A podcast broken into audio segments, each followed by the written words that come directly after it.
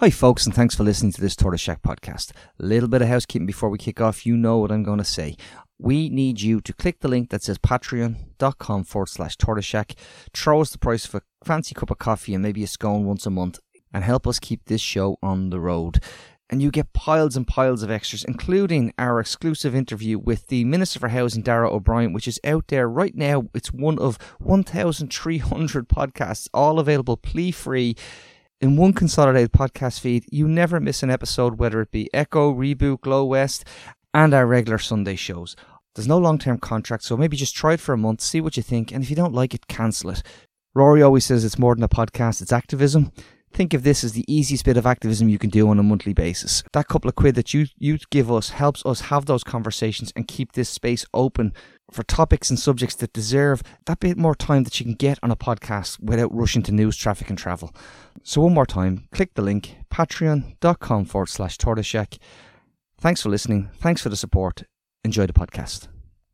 Hello and welcome to the Echo Chamber podcast. My name is Tony Groves and a little bit of a chest infection, but it's not as bad. I'm, I'm trying to shift it, but it's not as bad trying to shift my co host, Martin McMahon. Martin, how are you? Ah, at least I'm not terminal, Tony. Are you, buddy? Oh my God! Please, we, move. it's too it's too early in the podcast to get so d- dark, and yet here he is, folks. Uh, look, we we promise it will actually get a bit more bleaker from here. You know what is it from from darkness to bleak?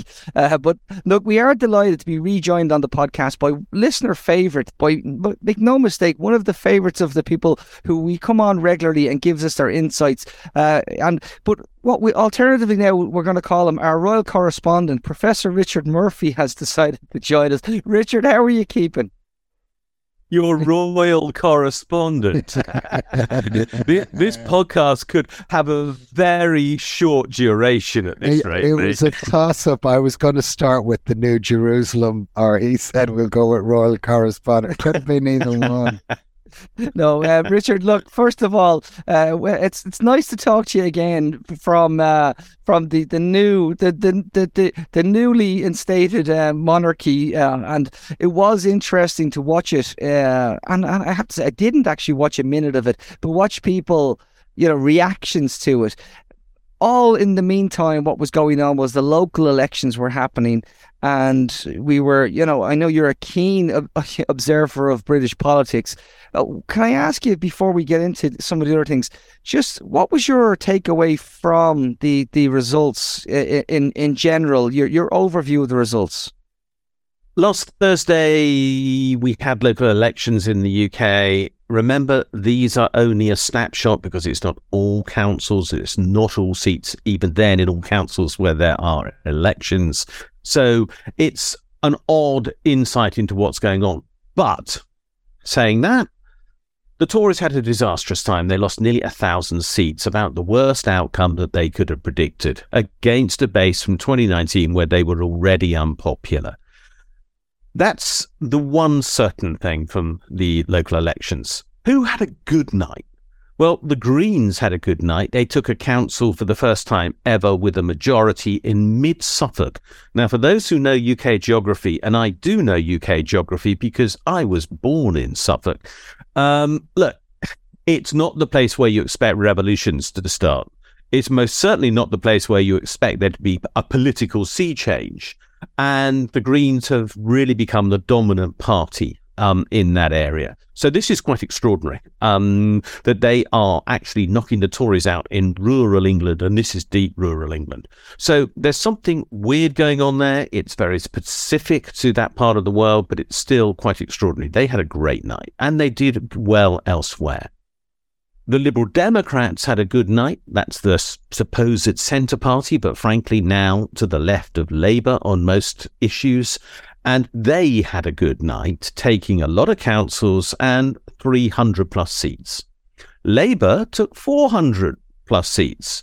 So you should say they were the overall winners. Well, I don't think they were, because at the end of the night, the forecast was that they had come out with an overall lead if this was a parliamentary election of 7 to 8% over the Tories. And that's not enough for them to form a government. So there is one heck of a lot of reservation in the UK voting population.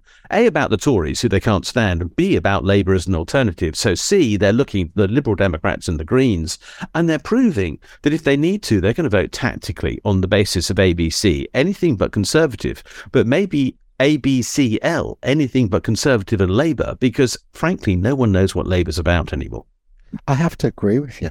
I mean, what is Labour about anymore? And we have the same problem here in Ireland. What is Labour? Um, in, in the UK, Labour certainly used to be the party of the workforce. Um, but they have changed their ethos and now the party of the working person. And the workforce is not always the working person. That's that's where they fall down. That's the gap in both both Labour parties. That is the huge gap. Richard, you actually asked the question on your on your Twitter feed about what what uh, what do Labour stand for now, and I actually saw one of our listeners here uh, reply to you. I don't know if you spotted it, and he said, uh, "Same as always, a bulwark against the left and the status quo maintenance crew." And I thought that was, you know, uh, there's parts of that are unfair. I don't doubt that there's elements of Labour that remain of the left, but the status quo maintenance crew is a pretty good um, way to sum up what, what Keir Starmer's Labour has been kind of about.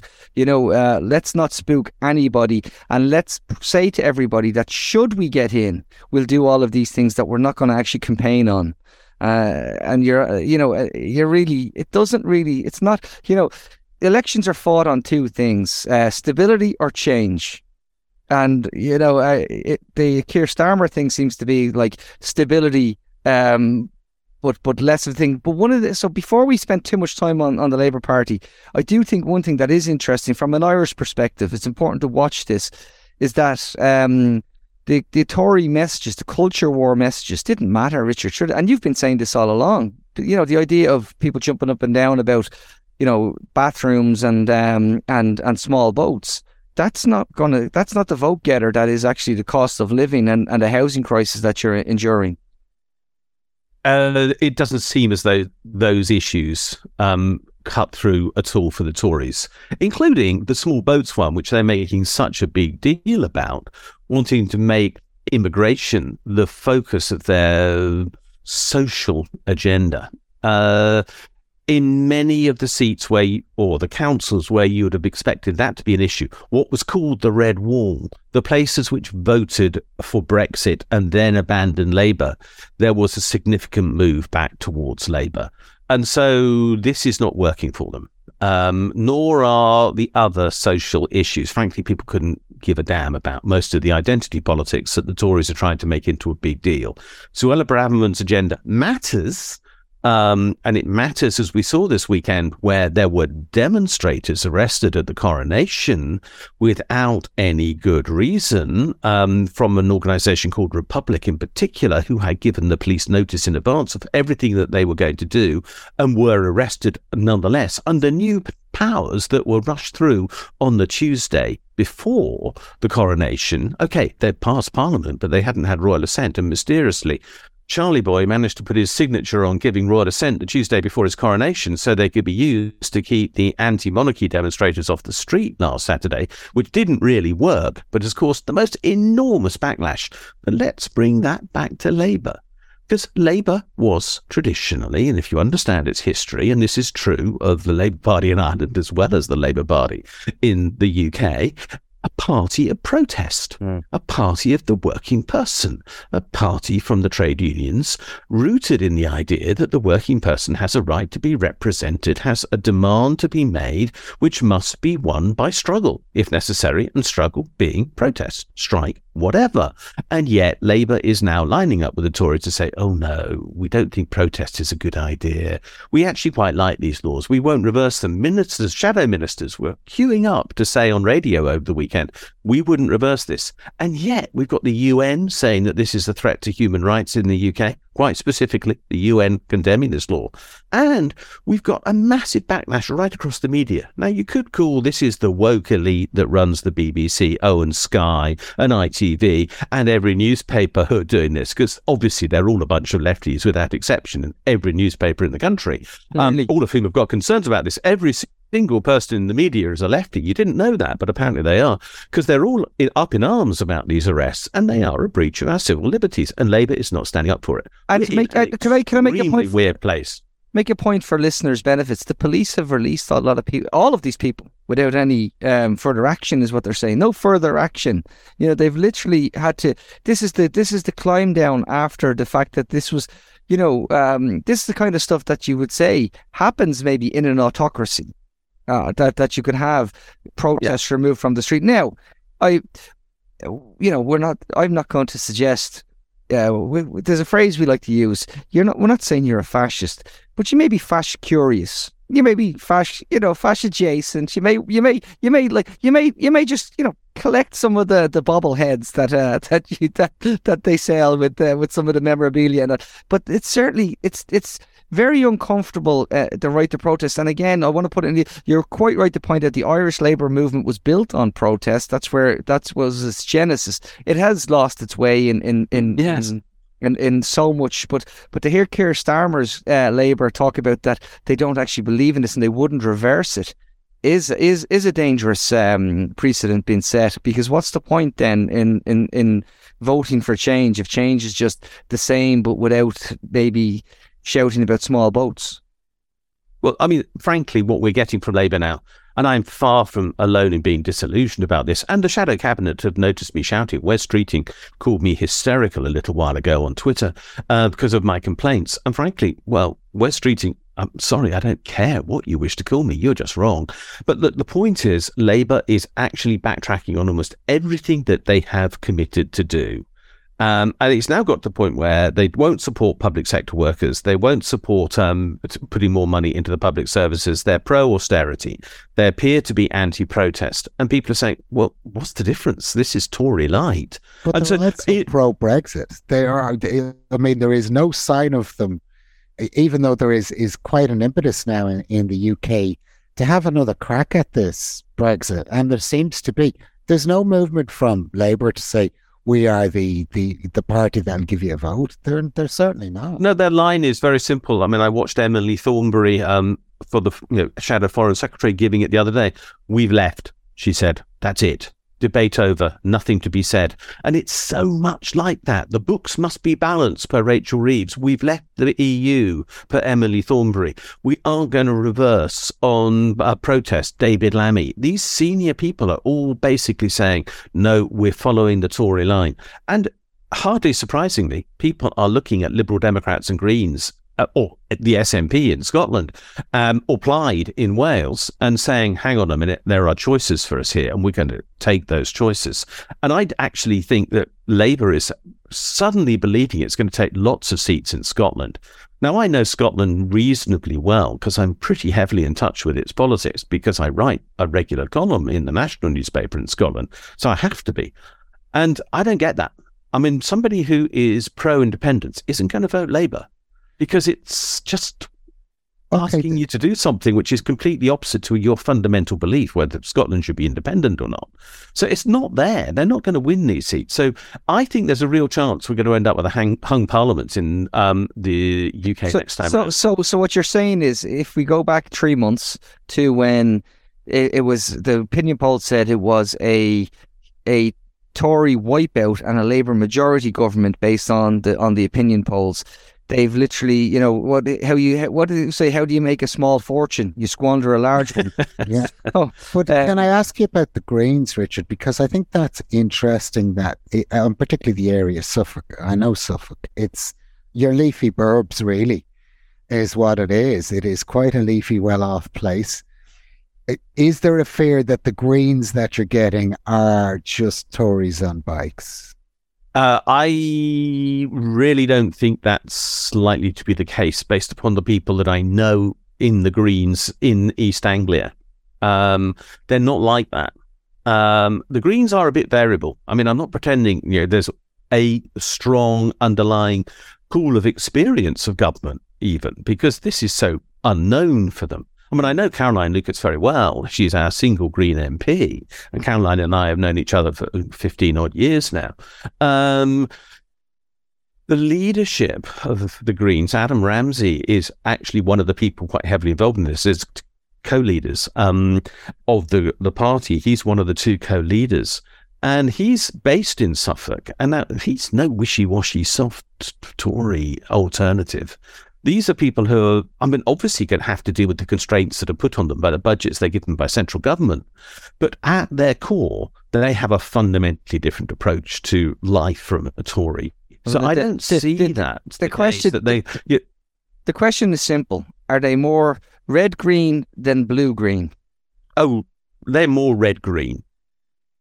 Well, that's that. That's what we could because we we struggle with the Green Party here, um, with with the going into government and propping up uh, a blue government. You know, and then they Yeah. become they become the, the green mudguard at the back of the bike, and uh, and that's and that's what we're faced with.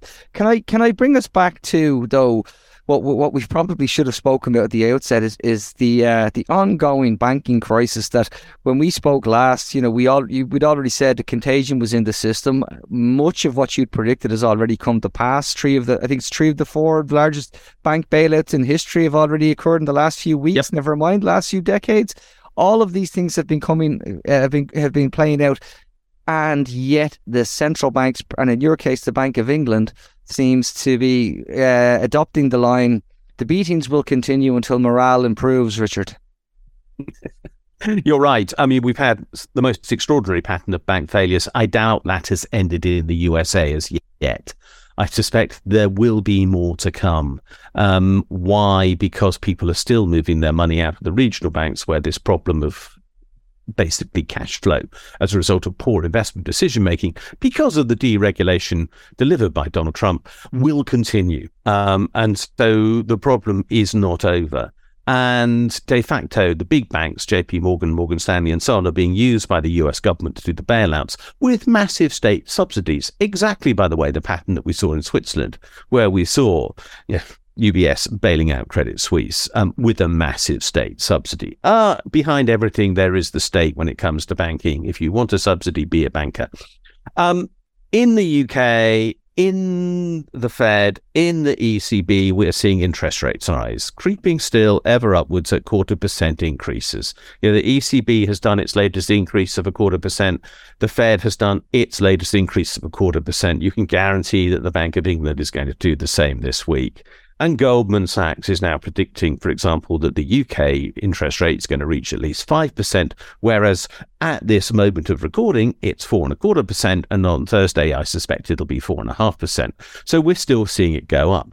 If, and this is a big if, but I think it's a likely if, we see a major meltdown in the US over the debt ceiling vote, and with the Republicans refusing to increase the US debt ceiling, so that effectively the US government can't issue new debt, which is what that would mean, and therefore has to stop spending on everything but essentials, which are covered by tax revenue, then we could see yet more pressure on the financial markets. Because if the US goes into default, and it is possible this time that the Republicans are so stupid that they might actually force that to happen. You think they might actually be point. crazy? You think they might be crazy enough to just do it?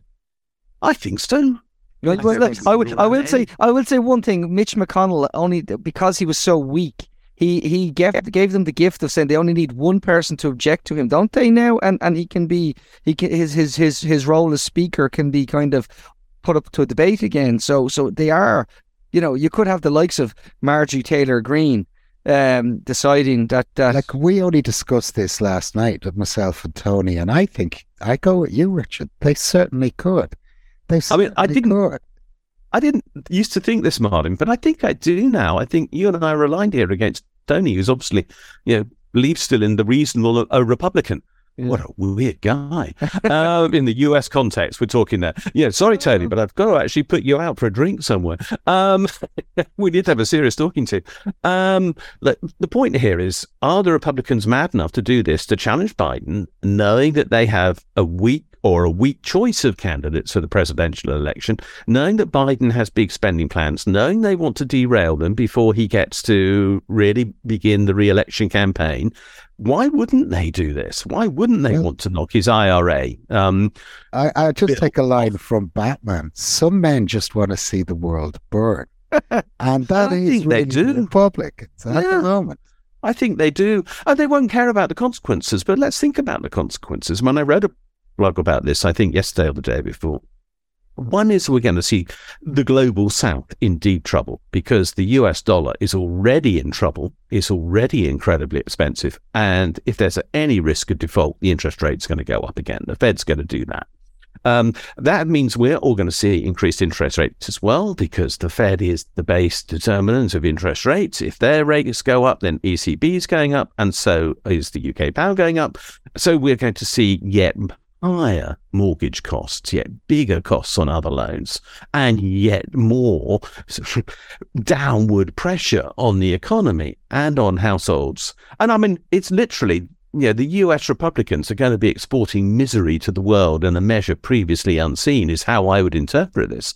And I believe it's possible. And there are people, and I would describe Andrew Bailey at the Bank of England as one of them, who will take this gift from the US Republicans with open arms and push up interest rates to the highest level that he can possibly achieve, because that's what he's always wanted to do. It is as if there is a war going on. It's, it's, a, it's a class war. And if it's a class war, it's between the central bankers and the rest of us. And the central bankers, of course, represent a particular class group. Now, I don't think you have to be very um, left wing orientated, and you don't have to be a Marxist to believe that's true. After all, you know, Warren Buffett talked about a class war. Uh, I don't think he's very often accused of being a Marxist. Now, the point I'm making is that this just looks so glaringly obvious that there is a system here where the wealthy are going to get wealthier by interest rates going up. And that's why the Republicans are doing this. And everybody else is going to get poorer. And I think they even understand the consequences. Because actually, when we come down to this, increasing public debt increases private wealth. That's right. This is the absolute fact of life. Why? Because in accounting, in economics, just as in physics, every action has a reaction. If you increase government debt, somebody has to get the other side of the deal. The other side of the deal is the private sector gets wealthier because they've got more money. The government has injected more money into the economy. But the downside that the Republicans don't want to let happen is that that money goes to ordinary people through government spending. They want to restrict the number of people who have access to that sort of wealth so their privately generated wealth remains intact and separates them from the rest. And I think that is the fight we're seeing going on. And that's what's absolutely at the core of this whether the government is allowed to deliver for everyone is the battle that's happening. And it's an absolute fight for democracy. But, but the word you just used there, whether the government is allowed, points to one of these kind of things we know that's happened whereby many of us live in a corporatocracy in a way where you know where mm. co- corporate interests come first. Uh, the like we I I'm sitting in Dublin, Richard, and there's a we we had a guy on from from the from uh, Stand Earth recently who told us how our government via the IDA gave 10 million quid to Citi so they could actually pay police to kick indigenous people off their land so they could drill for fossil fuels. And nice. We, do you know what I mean? And that's Irish taxpayers' money going into one of the wealthiest conglomerates, global conglomerates in the world to put money into the likes of Exxon and Gazprom. And this is, you know, and then we're and we're all supposed to sit around and just say, "Well, ain't that mm. good?" But these are these are cold hard facts, and it's just it's it's it's it's disconcerting because it goes back to what you and Martin talk about a lot a tipping point between uh, how how much pain can the average family household take, uh, and how much can the government then you know use the because we you know in Ireland we're great for using social transfers to bridge the gap. But we need to move away from that because that's just crumbs from the table as opposed yeah. to a seat at the table. Uh, and when and where's that tipping point? And the UK is is really like going into dangerous territory here. And I'm not just saying because Liverpool fans stood up and sang, um, you know, fuck the Royals, uh, um, feed the poor. I'm not, you know, it, it goes far beyond a, a, football chant. Well, I quite like the Celtic version, which was you can stick the coronation up your arse. um, I thought that was very well sung. Um, that there is a fundamental problem here. I mean, new data um, from a reliable source, Which magazine in the UK, which is you know, obviously consumer orientated, but considered pretty reliable, has suggested that 2 million people, 2 million households rather, in the UK missed a bill payment in the last month in the UK. And of those, 700,000 missed a rent or mortgage payment. Now, there are 27 million households in the UK, so you could say, oh, it's only 1 in 13, 1 in 14 who missed a bill payment. Hang on a minute. They might have, the others might have missed a bill payment the month before. How many people are really in trouble here? I think it's more than 1 in 13 or so, which is 6 odd percent. I think we're talking about maybe 10% of households are in a chronic debt problem of some sort, uh, which is just. That is significant. And that's enough to actually create a real social crisis. Um, a housing crisis, 700,000 people, 700,000 families. Oh, yeah. And a family is normally two and a bit people. Um, so that's one and a half million people or more who are at risk of losing their homes because they're behind on rent or mortgage payments.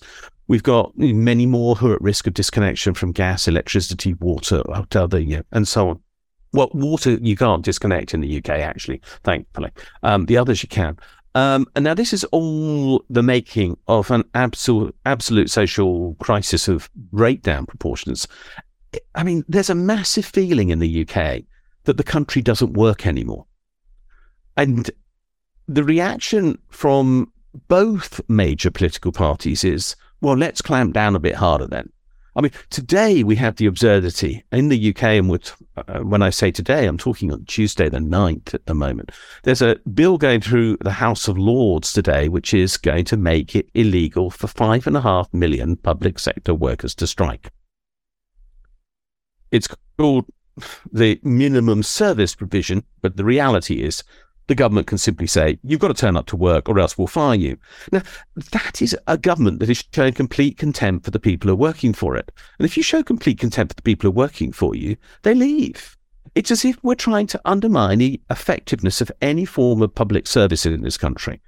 And in celebration of the coronation, this Monday, we had this wonderful help out day where we're all meant to volunteer and do, do good social work. And we saw the Prime Minister serving food to people who were being belittled by his patronizing behavior because if only he paid more tax himself, they wouldn't need to be relying on a handout. But that's what he was doing. And we've got a crisis which is going to be uncontrollable when we have that many people who literally can't afford to make their bill payments. And it's going to be contagious because once they can't pay their landlords, their landlords then start to pe- try to sell up their rental properties. Their rental properties are unsaleable because suddenly they're all trying to do the same thing. And apparently, one in five landlords in the UK are looking to sell up.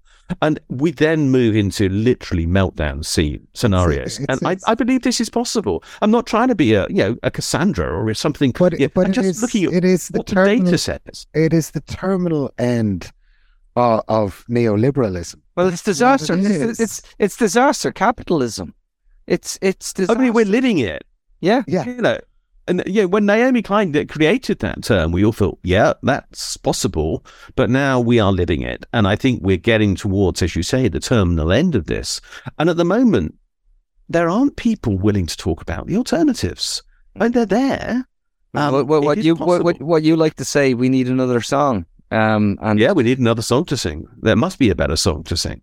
Yeah, and I and I have to say, I'm a firm believer that there is a better song, and it is much more. Um, bottom up than top down, but it, it requires that huge mindset shift. And maybe I'm call me naive. And myself and Martin did a, a podcast recently with uh, a really well known uh, John Gibbons, who's an excellent climate campaigner of many a decade now, and he talked about how. Um, despondent he was, Martin, didn't he? Yeah, yeah, yeah. And, oh. and, as I said to him, I'm just finding a place to watch the end of it out, somewhere nice to watch the end of it out.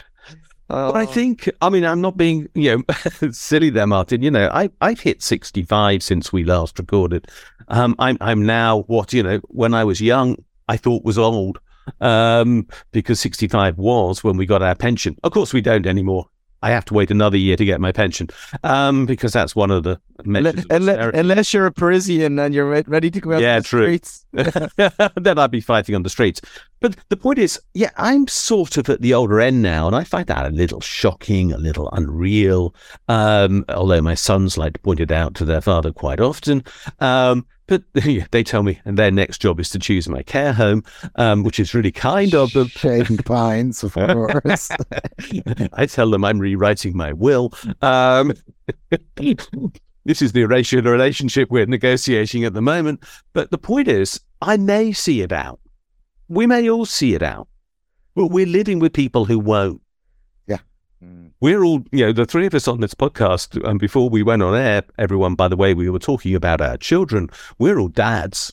We've all got that concern. We all know that there are other generations who are coming behind us, and they're not going to be able to sit this out. And for their sake, then this is important. And it's there that I expect the anger to eventually tip over. Because already they're asking questions which were unimaginable when I was, you know, a 20, early 20 year old 40 plus years ago, I mean, I didn't doubt that there was going to be a job, a house, a career, some security, a pension at the end of the day, somehow or other. You know, you could say I was comfortably middle class. I'd been to university, and that's what university meant in those days. And by the way, not everybody in my family went to university, so I'm not saying it was that comfortable and middle class. But I got that security and now they don't get that. And because they don't get that, they ask questions in a different way. And they need to be. The anger hasn't spilled over yet. But at some point, uh, somebody's going to just say, hang on, this is enough. This really is enough. And, and I think when, when that catalyst comes, it doesn't come over years, it happens overnight it does happen overnight. And that's when you begin to see things. Yeah, the, the surreal fact that Celtic fans were saying you could stick the coronation up your ass. Now, perhaps that's not so surprising as Celtic fans, but you know, Liverpool fans, yeah, that's also perhaps not that surprising.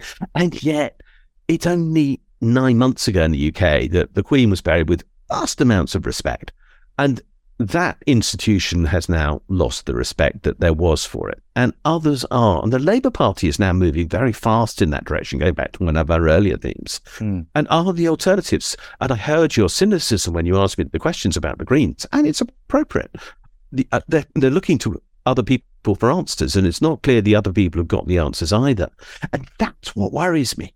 That there are all these people who think it's not working. I'd be better off out of here and yet they can't find anyone to give them another clue. So yeah, I'm looking at launching a podcast as well, guys. We'll, oh, eh, I, I, we, we have touched on this, and I'm definitely keen to hear that. And like, is it and and you're gonna you're it's not just with any old network. You're going you're going big, Richard. I believe yes.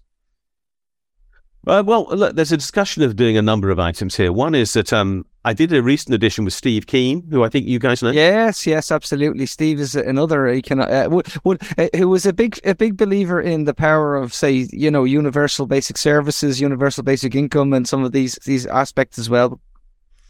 If you don't call Steve it is... Murphy's Law, you are certainly missing a trick. well, I've thought about it, but unfortunately, that's already gone. Um, so it's so it's likely to be called the account because that hasn't gone. Hmm. Uh, so the account is probably on its way, but there's also going to be a version of instead of Steve Keen and friends, Richard Murphy and friends, probably. Excellent. Um, so we're going to do sort of some short, punchy stuff. Um, which is largely sort of educational material, and then a punchy one. Um, and Steve and I are meeting up very soon as well, because yeah, there are a few heterodox economists in the world. Yeah, the non-standard, the non-orthodox, that's the heterodox bit, um, who really are trying to look for alternative answers. Steve is one of the best, I'll be blunt about it. I mean, theoretically incredibly strong. Um, I'm a noisy um, heterodox economist, um, I think it's fair to say, um, with strong political opinion. And we've got to be out there shouting about this because that is I, the way we get change. I've one final question to you on that, though. I don't know if you saw it at all because there was consternation here. And I know you keep a half an eye on, on events in Ireland, but our oh. president, oh. our, our, president Michael D. Higgins, is known for going off script often enough and, and making statements when he's not supposed to make statements because he's just a, a, a head of state with no with no powers. But he upset the economic world by saying that the economists, uh, you know, their their philosophy and their ideology specifically won't get it done uh, they won't. It won't. It won't help us move to the social um, revolution that we need to engage with the crisis that is climate action, climate change, and then you know climate forced migration, and the likes of those challenges, and even our Sunday newspapers were awash with economists saying, you know, he's he hasn't a clue. He's, he's talking about uh, we don't teach econ- economics like that now. Can I can I ask you? Um, did you see it, and and and what sort of even even just on how I've outlined it? What are your thoughts on it? Well, the first thing we noticed about Michael Higgins in this household was that one of his dogs died. Um, my wife is a big fan of his dog's Twitter account. Um, because they had one. And then I read that speech and I thought it was a brilliant speech. I thought it was spot on. Um, you know, it's one of those examples of when you get to the top of a mountain, you meet a poet or a philosopher. And there was Michael Higgins standing way above the base camp where the economists are, looking down and saying, You guys have got it wrong. He said neoliberalism has run out of road. He said growth has run out of road. The idea that we head for growth at all costs and that GDP is the measure of well being are all wrong. Now, if he didn't say anything there that Robert Kennedy didn't say in 1968, shortly before he was shot, yeah. when he was running, and, and, let's be clear about that, shortly before he was shot, when he was running to be US president in 68, trying to keep the Democratic presidency alive, um, you know, three, five years after his brother was shot. Um, so, look, he said the right things. I thought the speech was spot on. His criticism of um, what was being taught as economics is absolutely bang on. And all their protestation that they don't teach economics like that is now, to use a technical economic term, bullshit.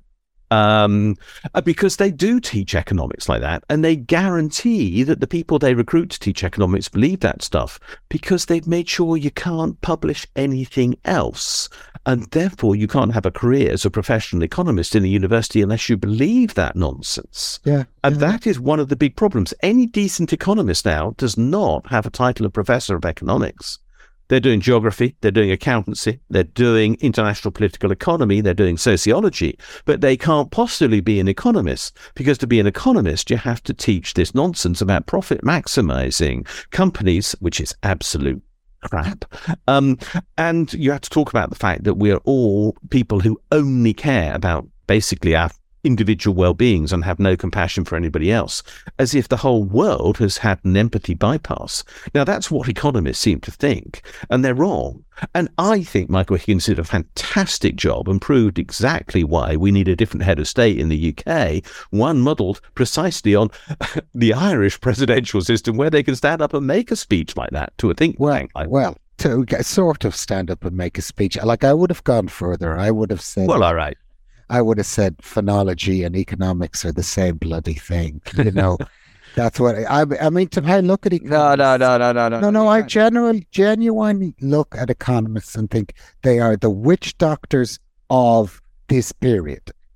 There, it's a soft science. It, it's a it, honest to God, it's not even a science. No, look, we have economists built in the model not of Hayek and not of Friedman, but of James Buchanan. Mm. Now, if you want to get James Buchanan, read Democracy in Chains. And uh, I've suddenly gone blank on the author's name, Nancy. Uh, I've forgotten. Brilliant book. Read it. James Buchanan, little known, got a Nobel Prize. He created public choice theory. And look, it's absolutely the basis for everything that we see now. Nancy MacLean. Nancy MacLean yeah, and she's a historian and she just tore his whole thinking to shreds in that book. It's brilliant. And the point is that actually, this type of economics, they know it's wrong. They know it doesn't work. They know it's all about reinforcing power structures. They know that the power they're reinforcing is that of far right capitalists. They know it's anti democratic. They know the tax havens, which they support, are the means by which they sustain this disparity of wealth, which is so gross within our world. And they continue to push out the economics that supports that as if it is what young people in universities should know to prepare them for life life as economists, making decisions that impact us all. And that, yeah, absolutely is a travesty of every form of justice you could think of. And it is witch doctoring. And it, we saw ultimately that in the UK and Liz Truss. It didn't last long um, because she was so personally incompetent. But the reality is, Sunak isn't far away from that. And frankly, neither, and I'm going to go back to that theme again, does it look like Labour are very far apart from that, uh, far from that here. And of course, we've seen it. I mean, where is the opposition in Ireland? we have too much common ground around a particular economic narrative in Ireland as well. Mm. And the Irish, the Irish miracle is really like they literally refer to tax avoidance as the gift, uh, the goose that laid the golden egg. Yeah, you're in, you're in government surplus I mean, what a stupid idea government surplus is. You're literally destroying private wealth. Every time you actually pay tax to create a government surplus, you destroy private wealth. You make the country more impoverished in reality. That's what a government surplus does. But, but Richard, can, can I go back to the Irish example really quickly? Uh, Ireland boasting about this surplus that we're going to have for at least three years now. And I see we've added an additional in the most recent stats that we have up up to the quarter, according to Social Justice Ireland. People get upset, say, "Oh, they lean left." Of course they do. They're called Social Justice Ireland. Uh, we've created we've created another 140, 116,000 working poor. Yes. Right it's phenomenal that you can do that and then say on the maybe they maybe they can eat GDP and feel better about themselves. But also, you've not only created 116,000 working poor, how many people who have you created who are kipping on their friends' couches because there's nowhere else to stay? Because the homeless problem is real. And that's in a country where it's perfectly possible to have houses for everyone, in principle. Uh, on that cheery note, Richard, we will leave it there and we will let you go back to witch doctoring. Thank you. Thank it you was, for having it, this conversation with us, Richard. I'm glad this is a, a, a an audio medium, folks, because you don't have to see. Richard has all his bunting up. He has his his, his coronation uh, memorabilia uh, festooning the, the, the bookshelves. He's replaced all of his books with biographies of, of, of monarchs, and it's it's quite it's quite a thing. But no, Richard, honestly, thank you so much. We love having these conversations with you. Uh, sometimes we we do plan them out, and then they just go where they want to go in the end. So that's what tends to happen. Uh, listen, folks, we have lots coming out uh, over the next over next few weeks. But I would like a little bit of feedback from you guys as well as as what we want to see coming out out at the end of the summer. And I think we've got some more things. If the other fellow is able to stand on his feet, we'll have some more news for you as well. We'll talk to you all very very soon. Thanks for the support. Thanks for listening, and take care of yourselves. Bye bye. Tony and Martin, Martin and Tony, speaking to interesting people only. It's the